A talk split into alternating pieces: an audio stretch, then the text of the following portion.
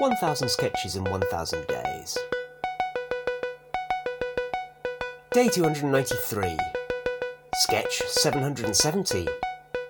Who?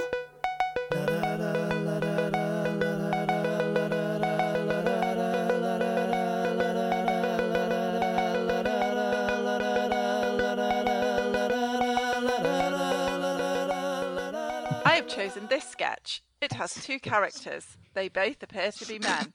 See Um, John run. Why don't for Tom we go for Alistair? And John Okay. we go for Rich? Okay. Let's see how we go. Sure, we'll be fine. Mm-hmm. So, did you see it last night? Yeah, it was brilliant. La la la la la la la la. No spoilers. Oh, so sorry, sorry. I assumed you'd seen it.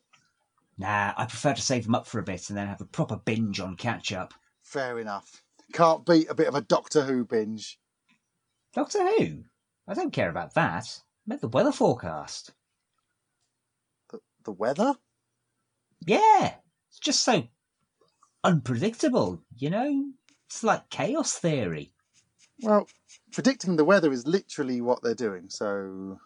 But I don't know what's going to happen, do I? Rain, sun, snow.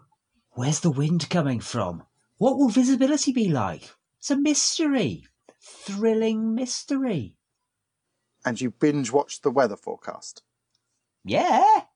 I sit back on a Saturday night, relax, open a can of beer, and just see where the weather roller coaster takes me. Yeah, surely with the advantage of hindsight, you know what the weather has been. I mean, by Saturday, you'll have lived through it. I try not to look. Yeah, but you know it's cold and raining today. So... Stop it! Spoilers! La la la la la la la la. Do you want to ruin my weekend? Tim, you've got an umbrella with you. You dick! Sue Ellen shot JR. No! And it was Bobby Ewing's dream. Poss- possibly before or after that, I'm not sure.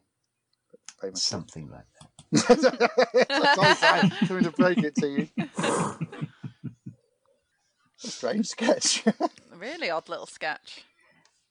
Tom and John. From Tom to Tim at one point, it seems. so All Paul used to be called. Saul, and it was good enough for him. You know what I mean? Yeah. Yeah, let's say that's the lot. 1000 Sketches in 1000 Days was written by the Albion Basement.